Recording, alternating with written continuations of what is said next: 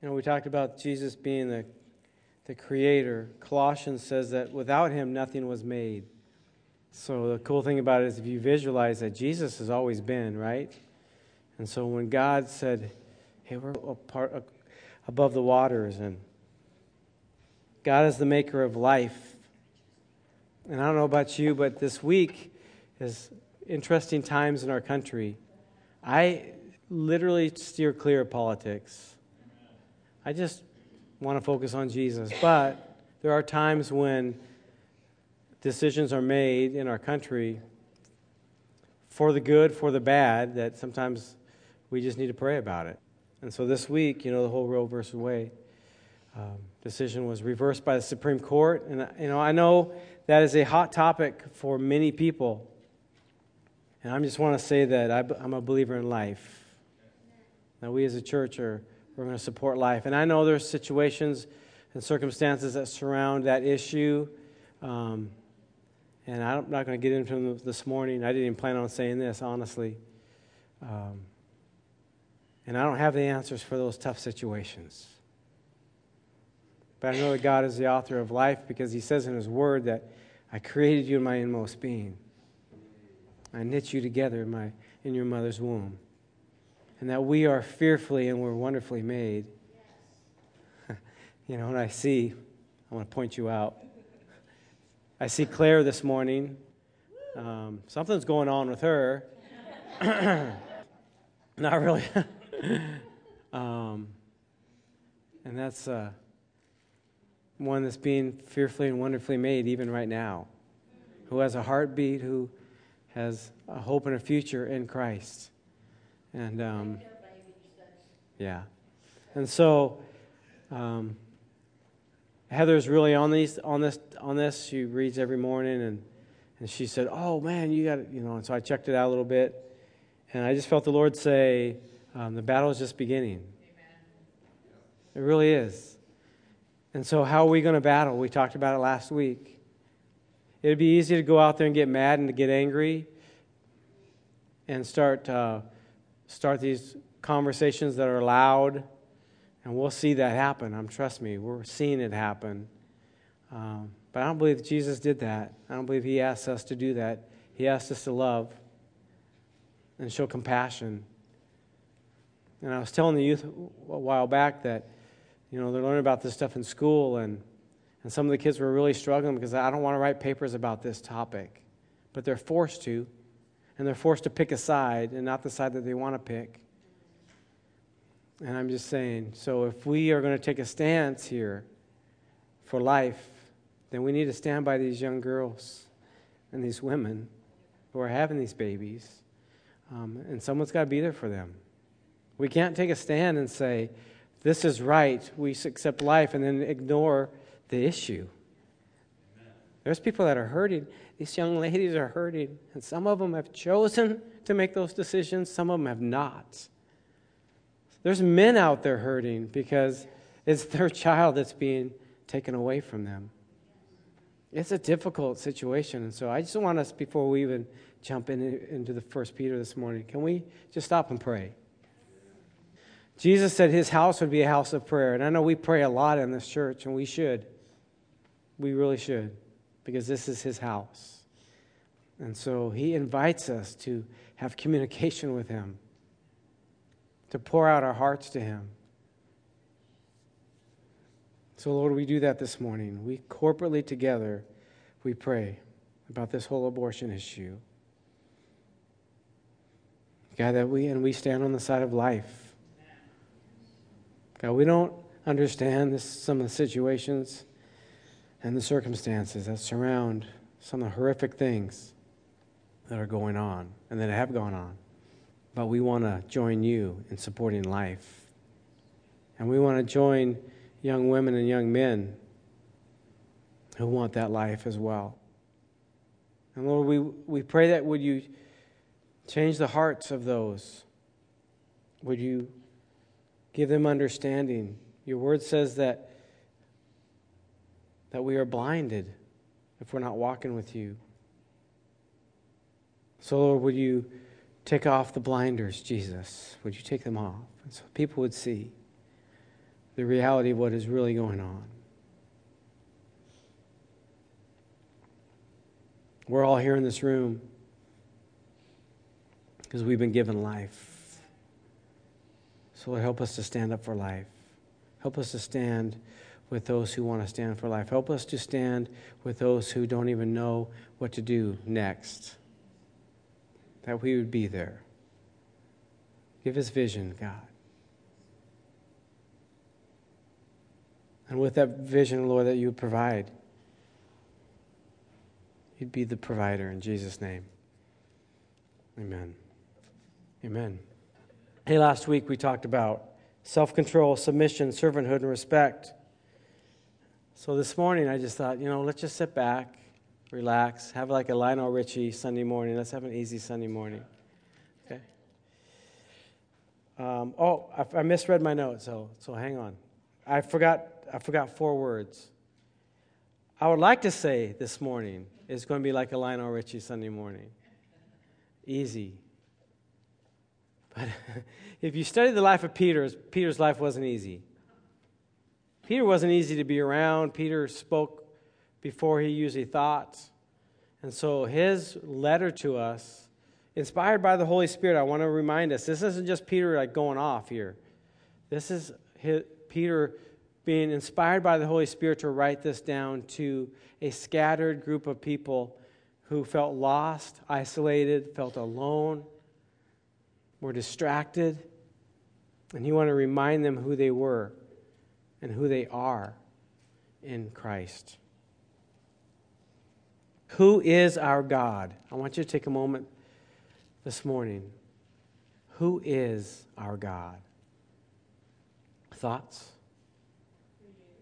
Creator. I'm going to echo it for the people at home. Who is our God? Creator? Healer? Healer Savior? Provider? Oh, say again? Lord? Yeah, yes. Master, Redeemer, Cornerstone, Father, Foundation. He's love. He's a refuge. He is a strong tower.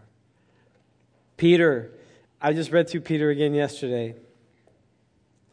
And um, just in the first two chapters, this is who Peter says our God is.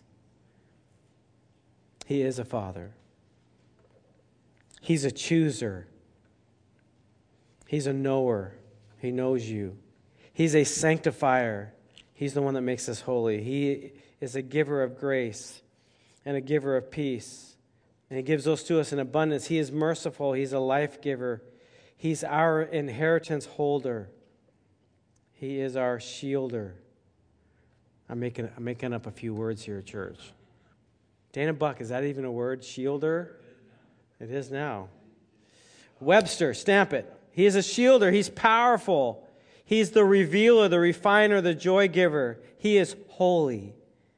He is the raiser from the dead. He's the purifier. He's the word giver. He's enduring. He's living. He's the shame taker. He's precious. He's solid. He is light. And he is to be revered. That's just in the first two chapters of First Peter. He's all those things. So, why is it important for us to know who he is? Because when things hit the fan, when the confetti, we got our fan out yesterday because it was 91 degrees at our house. When the confetti hits the fan, we need to know who our God is. When we sing these songs, these songs, you know, it's so fun to talk to brand new believers. And they come into church, they've never been in a church before, and they get saved. They come in and, like, oh, this is kind of cool. You guys do karaoke on Sunday mornings.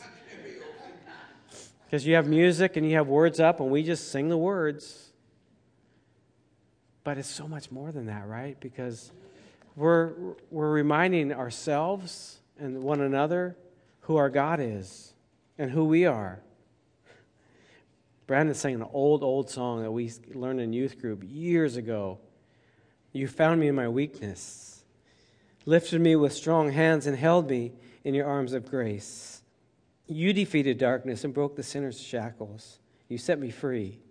I am found in you. He is jealous for me. Man, his love for us is like this radical storm. It's like a hurricane.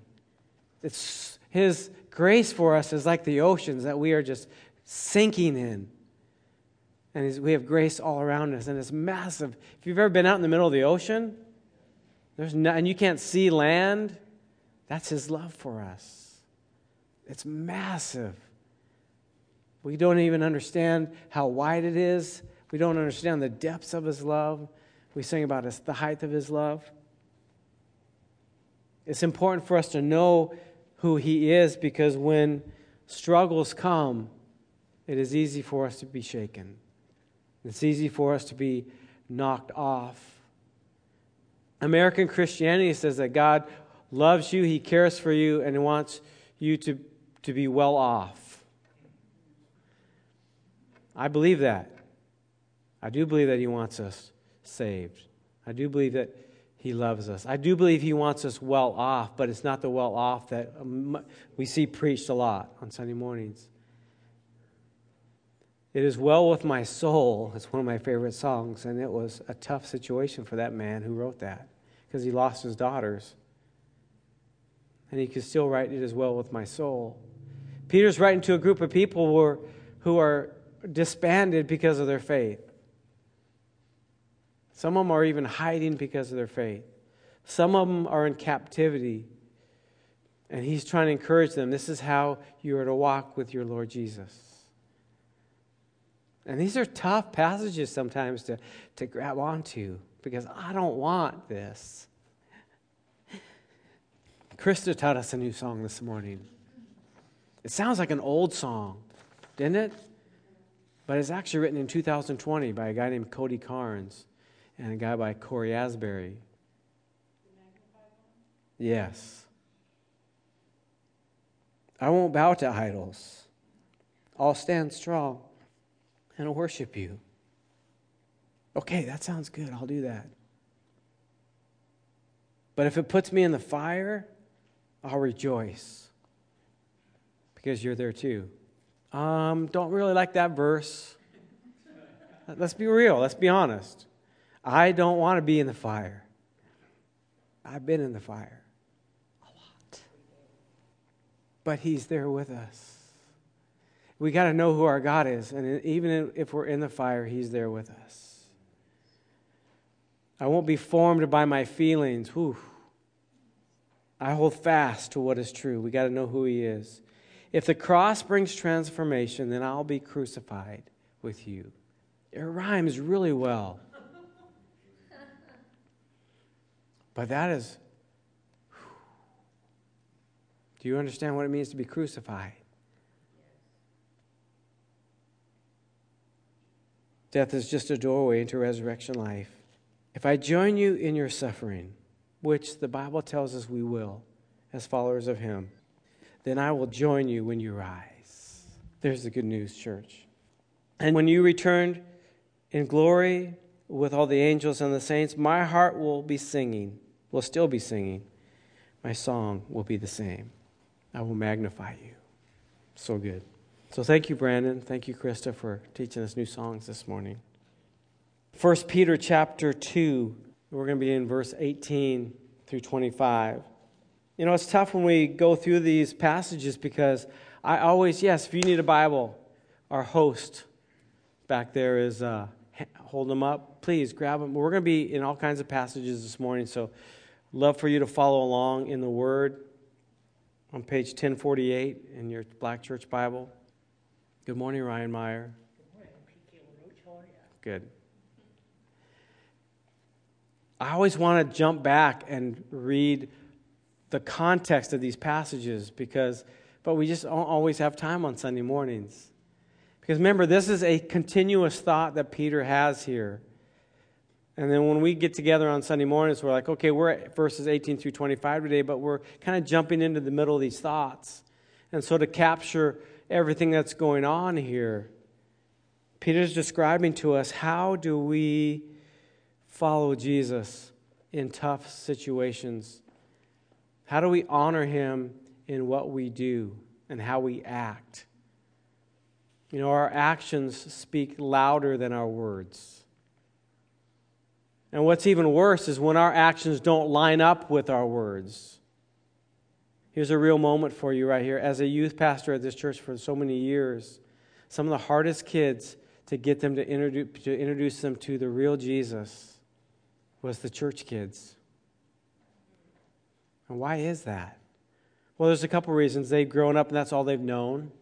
That's one. And I'm not talking bad about parents, but I'll just be real with you. But what they see and hear at church wasn't always what they saw and heard at home. And so it confused them because they're just kids. I don't quite get this. We talk about this amazing God that we can live for Him and that He's with us, but we don't live that the rest of the week at home. But we live it here. It's confusing for kids. But you bring someone, a kid who grows up in a home that doesn't know Jesus, and you introduce them, and they're like, Yes, I want all of that. Those are the kids that are on fire. They're the ones that spread the wildfire through your youth group and into your community because they've not known Him, and it's fresh, it's brand new. So that's why this morning when we say, God, would you make things new? For those of us that have been around a while, we, He still does that. He'll make it fresh and new if we ask Him to, and if we press in and not rely on our old stuff. Manna only last, was supposed to last for a day, and the next day it was supposed to be fresh and brand new. And if you collected enough, like, oh, I'm going to collect a bunch, it was rotten and spoiled. We're supposed to receive and go out and get new manna from Him every single day. You know, He has it for us. I'll just have the stale bread, Jesus. I'll have the stale bread today. What a waste, right? What a waste because He has so much for us. Peter talks to this group of people and he calls them the, in verse 11. I'm going to jump back for a second. He tells them that they're his friends, and that's why he's writing this letter to them. And he talks about submitting to authority. We talked a lot about that last week. If you're interested in that, just go back. Brandon put it on the it's on Facebook, it's on the web page. But picking up in verse 18. Now this is word if you're in the NIV, this is a word that I don't like. It's the word slaves.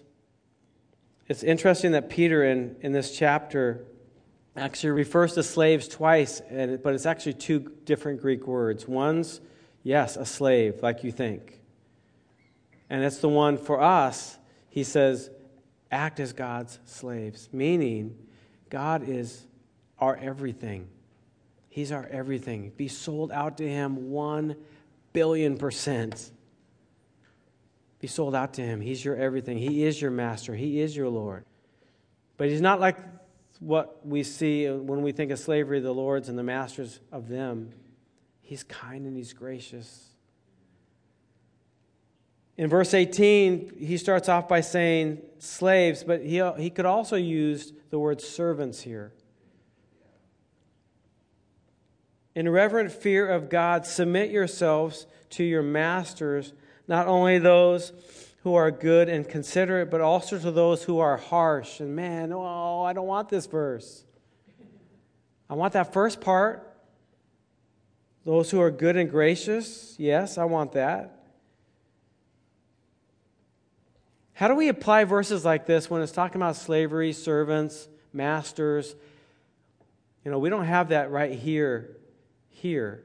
It's here in our world. Conservative estimates are 40 million people are in slavery today, right now, across our world.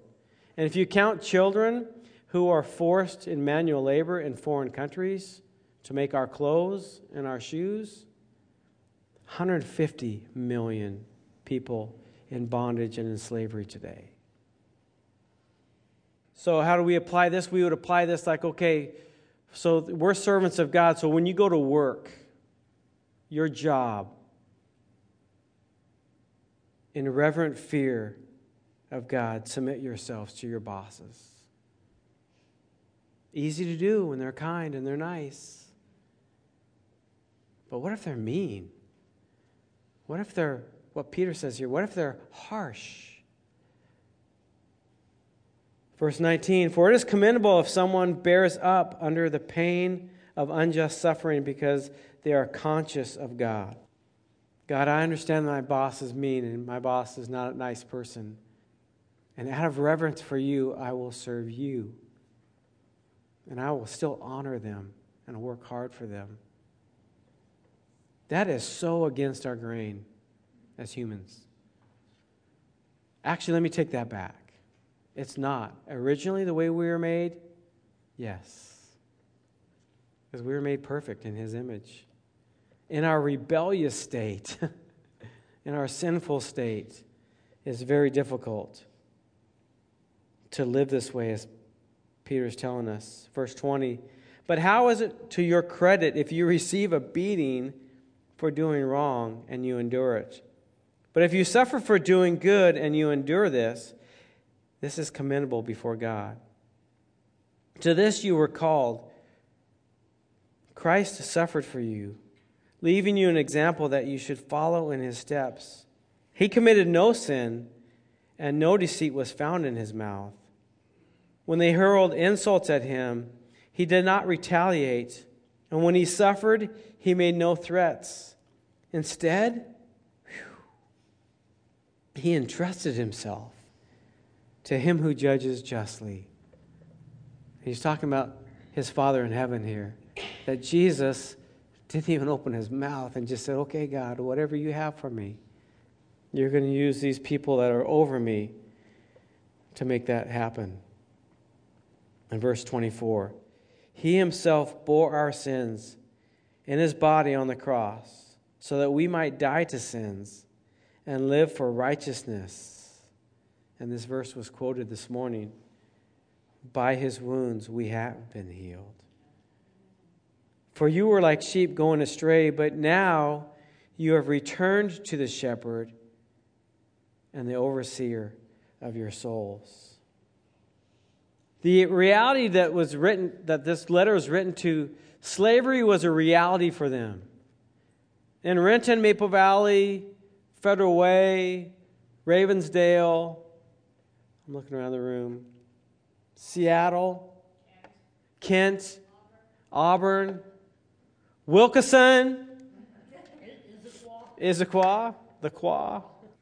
We don't really understand this, this passage sometimes. And we look at it and say, I don't really, why is this written to me? But it's written to a group of people that slavery was everyday common thing. In fact, some of them were slaves. They were in situations that were not good situations. And Peter is telling them here follow Jesus and live for him, walk with him, honor those who are in authority over you. Last week we talked about God's will for us in verse 15 is, is to do good. If we want to know what God's will is for us, do good. Because it will silence those who don't know Him, those who don't believe that there's a God. The Bible describes people like that as fools. Because the Bible says in multiple places, Psalm 14, Psalm 53, a fool says in their heart, There is no God. And so when we submit to fools, out of reverence for Christ. They don't get it. In fact, sometimes they'll just pour it on even more because they're like, wow, I don't get this. I'm going to really see. I've served under bosses like that. Not for the last several years. Pastor Alex was amazing. So, if you're watching from home, you're all good. We're, we're, we're good. But I served under bosses like that. And he disliked me greatly because I believed in Jesus and I followed him. And whenever I messed up, and I did mess up, he was the first one to point a finger at me. I didn't think Christians acted that way. I didn't think Christians did that. And I'd have to go back. Whew, and I'd have to humble myself and I'd have to ask him for forgiveness and apologize. I don't know where that guy is now.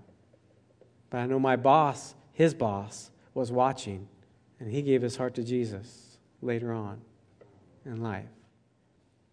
God wants us to do these things because he wants people to know who He is. And if we just respond to when good things are going on in our lives, and well, that's just a normal response. Everybody responds that way. But when we respond honoring God in the tough situations, that's when people pay attention. And that's when they, they open their eyes and see, I want to know who this God. Do we see that in other parts of the Bible? Does, are there any unjust situations? Yeah, there's tons of them. And Jesus says in Matthew, wow, I'm looking at the time. We won't go there, I'll just say it. Matthew chapter 5. Jesus goes through this amazing, beautiful list of if you want to be blessed, then do this. Blessed are the poor in spirit, right? Blessed are those who mourn because they'll be comforted. And you get to this beautiful list, like, oh, that's, just, that's the feel good list. And then he ends it with the last one Blessed are those of you who are persecuted for my name. Jesus, that's not where, where are you going? It was so good up to that point. I can identify with all those things. I don't want to identify with persecution.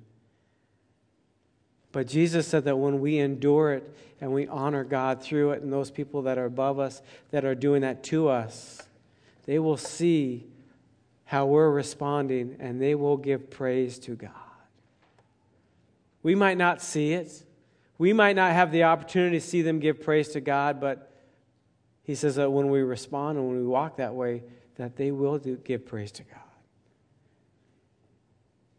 Colossians chapter 3, verses 22 through 24. I want to read this to you.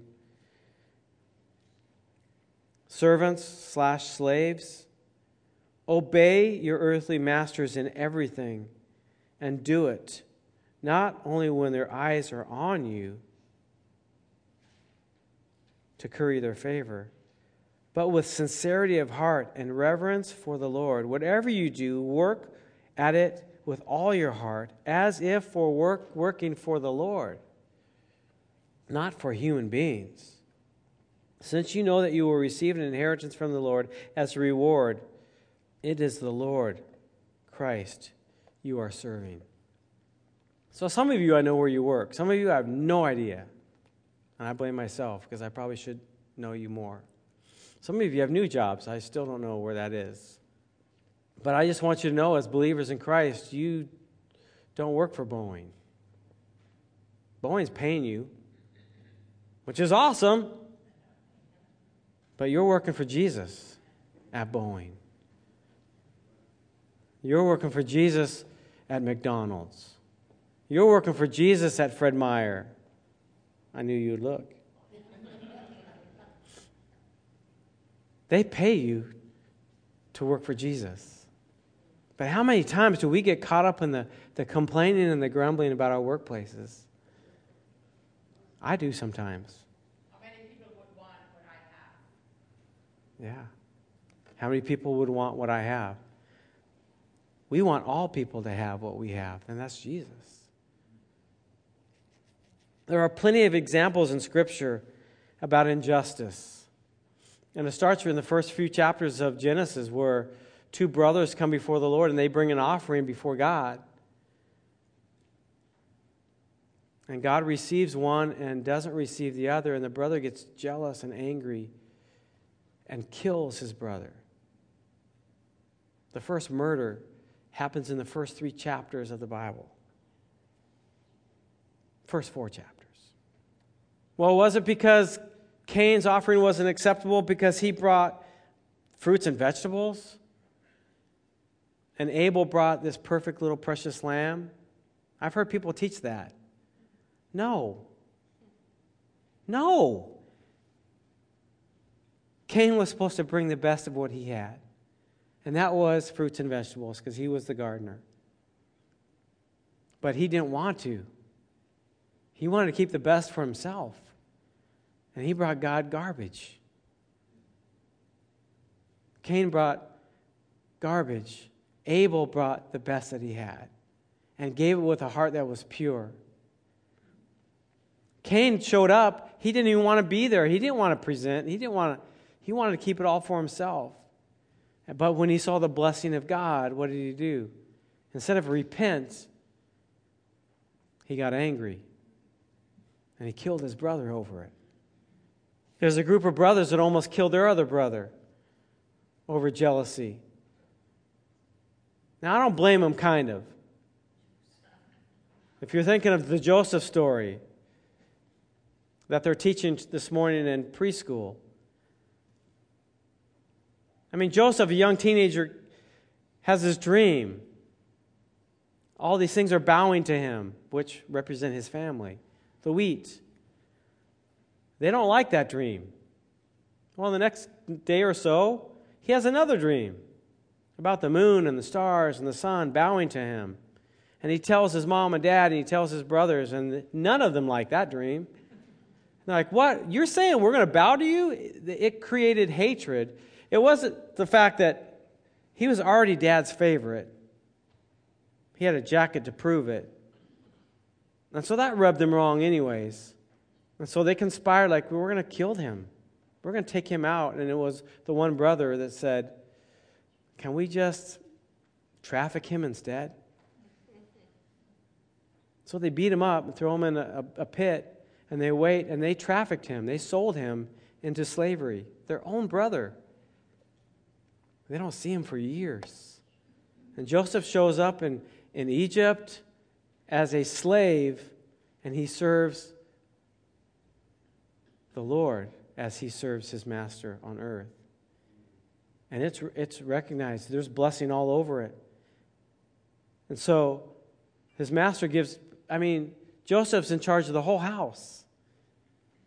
Says that his master, the only thing his master woke up and worried about was, what am I going to eat next? Wouldn't that be nice to live life and just like, I wonder what's for lunch? Actually, right now, I do wonder what's for lunch. But that's all you have to worry about. Joseph was in charge. And then he got falsely accused of rape. He didn't do it. He actually did what was right, and he took off and ran. And they put him in prison. And when you read the Bible, you see that, oh, yeah, he's put in prison, but the next page, he's out, and now he's second in command of Egypt. He was in prison for like seven years. I can't imagine seven years of that type of prison. That's unjust. He didn't do anything to earn that or deserve that. And yet he served God in the midst of prison. He started interpreting dreams, got people released. He wasn't released. But yeah, the end of the story, he gets released because he interprets Pharaoh's dream, and Pharaoh says, There's something special about this guy, and Pharaoh just gives, gives him the ring, gives him, he's in charge now. And Joseph has these dreams well, he interprets the dreams of famine, and so seven years of greatness, so Joseph stores it up, and then seven years of famine. And during the seven years of famine, Joseph's family travels to Egypt to get food. Now, Joseph looks different. He looks like an Egyptian now. He's wearing the Egyptian clothing. They don't recognize him, but he recognizes them. It's a fascinating story. Read it. I just really encourage you to read it. Genesis 37 is where it starts. Spoiler alert. Okay, so if you don't know the end of the story and you don't want to know the end of the story, plug your ears right now. Just go la, la, la, la, la, la, and I'll talk really soft. Joseph does reveal himself to his brothers. And they what? They repent. because now he's in charge. And Joseph makes a statement that lines up with everything that Peter's talking about here. Hey, bro, what you meant for evil. I mean, that, and that's what they did. To beat him up and to sell him into slavery, your own flesh and blood. That was evil.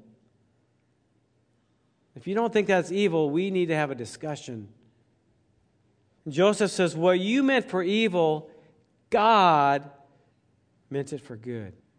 And what he means by that is God is in control of everything. And it just makes you wonder like, year one in prison, did Joseph have that perspective? I think he did. Because it said God blessed him in all those situations. It doesn't say anything about Joseph grumbling. I wouldn't even make it in here. I'd be grumbling before I even got there.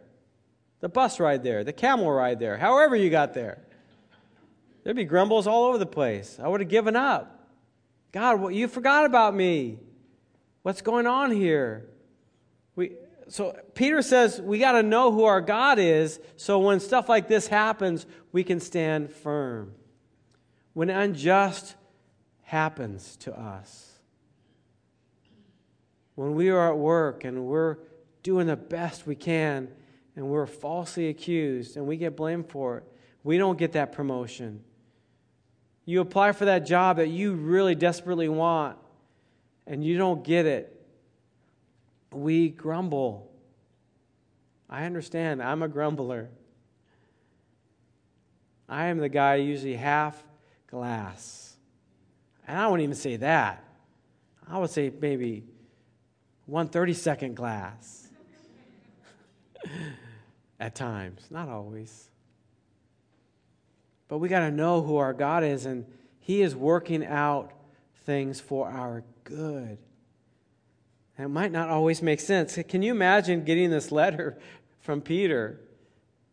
And then Peter saying, Hey, you know what? Just endure what you're going through. Just battle on. Don't give up. Serve Jesus while you're there. And if you get beaten for doing good, just remember Jesus. Have you ever been in those situations where you're going through something really difficult and someone just says, Oh, just remember Jesus? You're like, Shut up! Leave me, a, say something else. Don't even talk to me. But it's so true. Peter says, Remember Jesus. Because if anybody was treated unjustly, it's the Sunday school answer, church, it was Jesus. In fact, Peter goes on to say that in his trial, in his accusations, what did he do? He didn't even open his mouth. Man, he could have opened his mouth and blown them out of the water theologically, blown them out of the water with the things that he said because he had already done that before when he taught the truth of God. But knowing who his God is, knowing that this was God's plan for him, he was silent.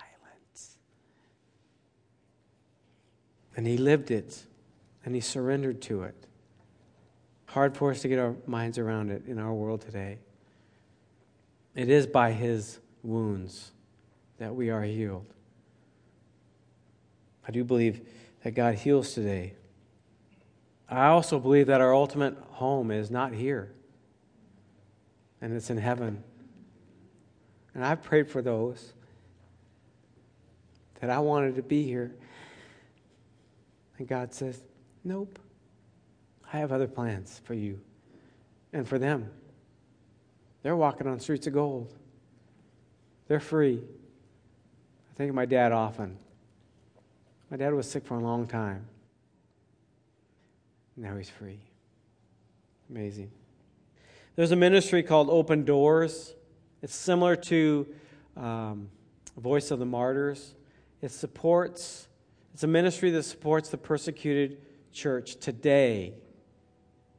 Millions of people persecuted for their faith around the world and received an email. Heather received an email actually this week, um, and she forwarded it to me. And there's an article that says, entitled Living in a Violent World Seven lessons from persecuted Christians. And I was like, oh man, do I have to read that? These are people that have been beaten, taken away from their families, isolated, kicked out of their families, put in prison, and even been put to death. Not for doing something that was wrong, but simply for following Jesus and saying yes and what Charles said, making him a Lord. It wasn't just like Jesus is my Savior and I can do whatever I want and live my own life. No, they said, He's my Lord and Master now. I will serve him with all my heart. And their life was taken away.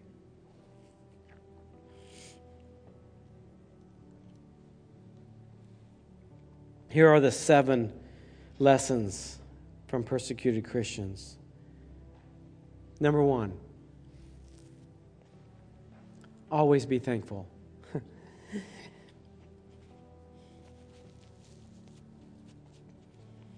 when we least feel like it, praise matters. I had a hard time getting past number one because I wasn't there. I was like, wow, really? That's the first one. Be thankful. Yeah. In everything, give praise, the Bible says. Number two, refuse to let fear win. Keep your eyes on Him. Number three, rely on God. Everything else around you will fail. So good. Take courageous next steps. Keep pressing into Jesus. Keep listening and keep obeying. That's courageous. The next one was interesting to me, but it's so so real and so true. Grieve what you've lost.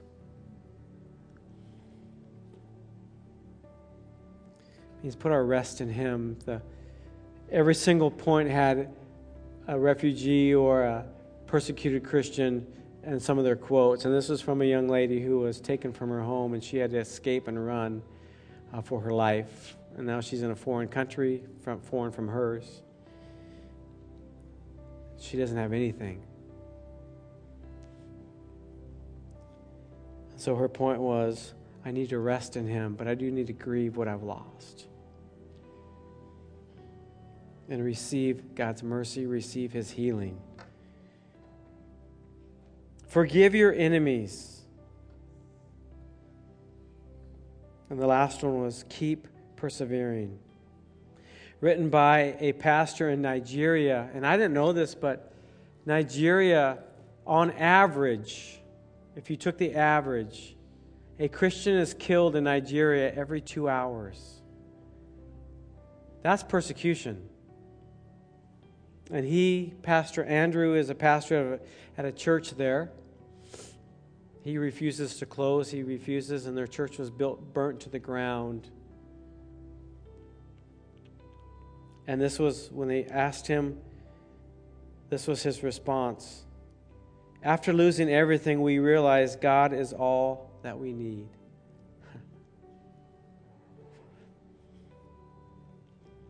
Man. This is who Peter's writing to. Tells us to endure it, to hang in there, to realize that God is all that we need. Man, there's an incredible story in Acts. I know Sunday school teachers are going to start revolting on me here in a moment, so let me just wrap it up. Acts chapter 6 and verse and chapter 7, it's the story of Stephen and Stephen is this out don't even have the words for Stephen when you read the story. He's an amazing young man who loves Jesus. And he's accused of just, just unjust, false accusations against him. It's, it even says that those who were against him looked at him and his face was like an angel. And yet they still went after him. They ask him, and he spends the whole chapter of chapter 7 telling them who their God is and who Jesus is by using the Old Testament. It's, it's awesome. And then he challenges them at the end. And it makes them so mad when they take him out and they, they kill him. But what's so cool about that passage is it says that as they were getting ready to stone him, Stephen looks up and he sees Jesus standing at the right hand of the Father of God. We don't see that any other place in Scripture. That I looked, I couldn't find it. Because whenever we hear about Jesus in heaven, he's seated at the right hand of his Father in heaven. But in this moment, Jesus stands and he looks. He identifies and recognizes Stephen as what, what he's going through. He's his advocate in that moment. Something that so what's going to happen next is so big that Jesus stands up and says, I see you. I see you. And they hurl rocks at him and and he says Stephen says this pretty much the same words that Jesus said.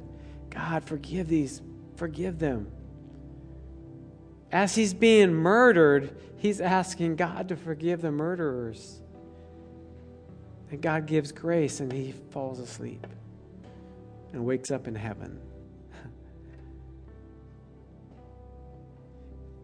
Things that happen to us this side of heaven might feel unjust.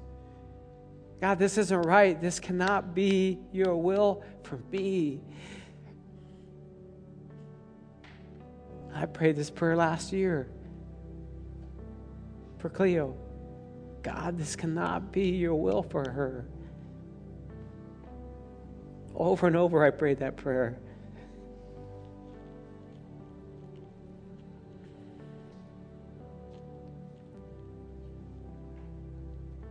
Sometimes it is God's will. We don't understand it. We don't get it. But Peter says, persevere through it. Go through what you're going through because God is with you. And there's a bigger picture, a way bigger, bigger, bigger, bigger picture of what's going on besides just you.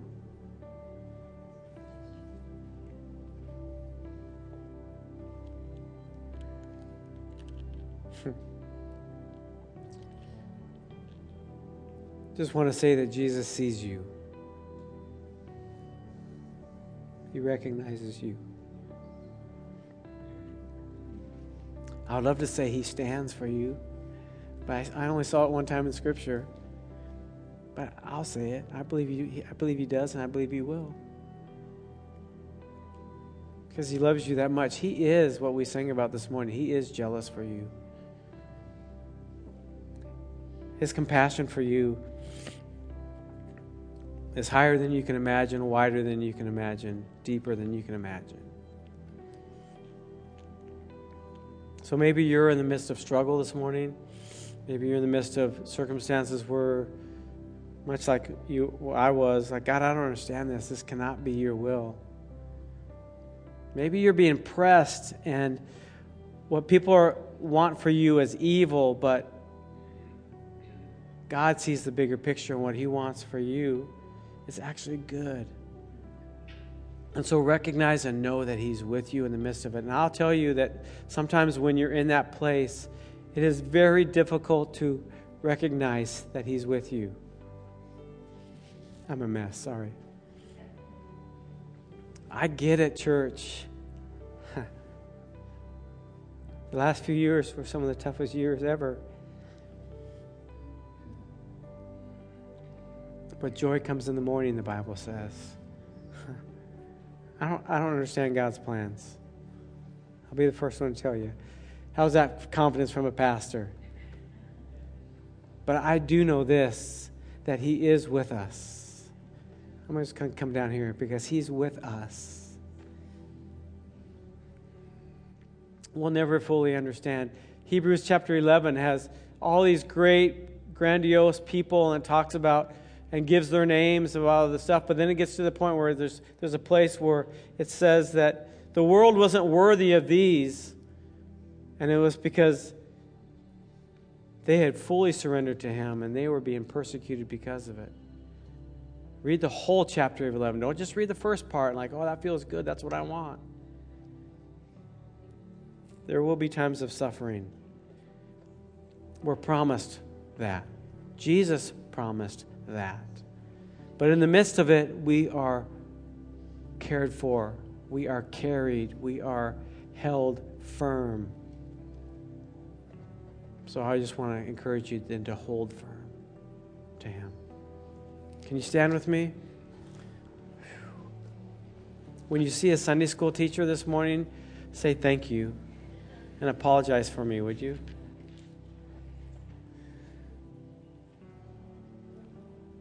If you find yourself in a difficult place this morning, can I just invite you, whether you're at home or whether you're in the house, would you just put your arms out in front of you?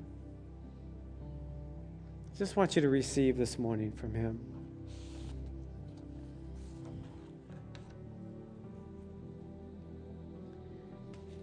That God's not done with you,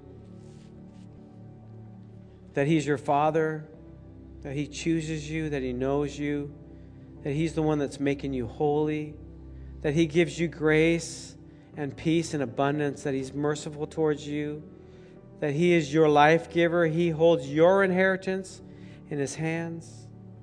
He's your shield. He's the one that is powerful. He's your revealer, your refiner. He's the one that gives you joy. He raises the dead, those dead things in us. He's the one that purifies us. He's the word giver. He's enduring. He's living. He's the shame taker. He's precious, solid. He's light. So I want to encourage you to revere him, honor him.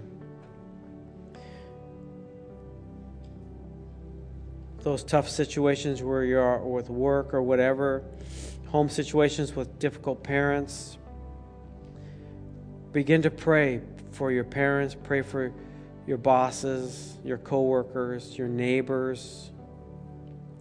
Pray for them by name, church, and ask Jesus to touch their hearts. Ask Jesus to change your heart towards them. That we could be like Stephen in the midst of just craziness, and you're actually on your way out of this world, and you pray for those who are persecuting. And literally killing you. So, God, I thank you that you're way, way more than we can think or imagine this morning. We thank you for your presence in our lives. And God, I pray right now for those who don't feel your presence. God, if they don't know you, that they would know you now. God, I pray for those whose arms are out towards you this morning that are in difficult tough situations, would you remind them that you see them? That you recognize them? That you stand and you advocate for them to your Heavenly Father who is right next to you. God, what the world means for evil towards us, God, we know that you make all things work together for our good.